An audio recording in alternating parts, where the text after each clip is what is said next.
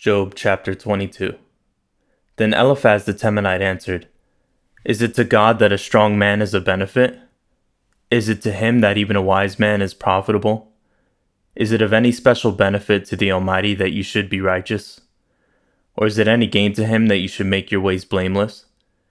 Is it because of your piety that he rebukes you and goes to judgment with you? Is not your wickedness great, and is there no end to your iniquity? For you took pledges from your brothers for no reason, and you stripped the clothing from the naked. You gave the weary no water to drink, and from the hungry you withheld food. Although you were a powerful man owning land, an honored man living on it, you sent widows away empty handed, and the arms of the orphans you crushed.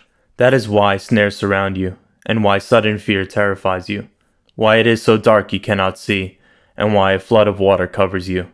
Is not God on high in heaven? And see the lofty stars how high they are. But you have said, What does God know? Does he judge through such deep darkness? Thick clouds are a veil for him, so he does not see us, as he goes back and forth in the vaults of heaven. Will you keep to the old path that evil men have walked? Men who were carried off before their time, when the flood was poured out on their foundations? They were saying to God, Turn away from us, and what can the Almighty do to us? But it was he who filled their houses with good things Yet the counsel of the wicked was far from me. The righteous see their destruction and rejoice. The innocent mock them scornfully, saying, Surely our enemies are destroyed, and fire consumes their wealth. Reconcile yourself with God and be at peace with Him. In this way your prosperity will be good.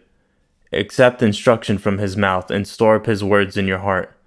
If you return to the Almighty, you will be built up. If you remove wicked behavior far from your tent, and throw your gold in the dust your gold of Ophir among the rocks and the ravines. Then the Almighty Himself will be your gold, and the choicest silver for you. Surely then you will delight yourself in the Almighty, and will lift up your face toward God. You will pray to Him, and He will hear you, and you will fulfill your vows to Him. Whatever you decide on a matter, it will be established for you, and light will shine on your ways. When people are brought low, and you say, Lift them up, then He will save the downcast. He will deliver even someone who is not innocent, who will escape through the cleanness of your hands. Chapter 23 Then Job answered, Even today my complaint is still bitter. His hand is heavy despite my groaning. Oh, that I knew where I might find him, that I could come to his place of residence. I would lay out my case before him and fill my mouth with arguments. I would know with what words he would answer me, and understand what he would say to me. Would he contend with me with great power? No, he would only pay attention to me. There an upright person could present his case before him, and I would be delivered forever from my judge. If I go to the east, he is not there, and to the west, yet I do not perceive him. In the north, when he is at work, I do not see him. When he turns to the south, I see no trace of him. But he knows the pathway that I take. If he tested me, I would come forth like gold. My feet have followed his steps closely. I have kept to his way and have not turned aside. I have not departed from the commands of his lips. I have treasured the words of his mouth more than my allotted portion. But he is unchangeable, and who can change him? Whatever he has desired, he does, for he fulfills his decree against me, and many such things are his plans. That is why I am terrified in his presence. When I consider, I am afraid because of him. Indeed, God has made my heart faint. The Almighty has terrified me. Yet I have not been silent because of the darkness, because of the thick darkness that covered my face. Chapter 24 Why are times not appointed by the Almighty? Why do those who know him not see his days? Men move boundary stones, they seize the flock and pasture them. They drive away the orphan's donkey and take the widow's ox as a pledge. They turn the needy from the pathway, and the poor of the land hide themselves together. Like wild donkeys in the wilderness, they go out to their labor, seeking diligently for food.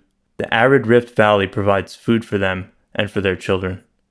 They reap fodder in the field and glean in the vineyard of the wicked. They spend the night naked because they lack clothing. They have no covering against the cold. They are soaked by mountain rains and huddle in the rocks because they lack shelter. The fatherless child is snatched from the breast. The infant of the poor is taken as a pledge. They go about naked without clothing and go hungry while they carry the sheaves. They press out the olive oil between the rows of olive trees. They tread the winepress while they are thirsty. From the city the dying groan, and the wounded cry out for help, but God charges no one with wrongdoing. There are those who rebel against the light.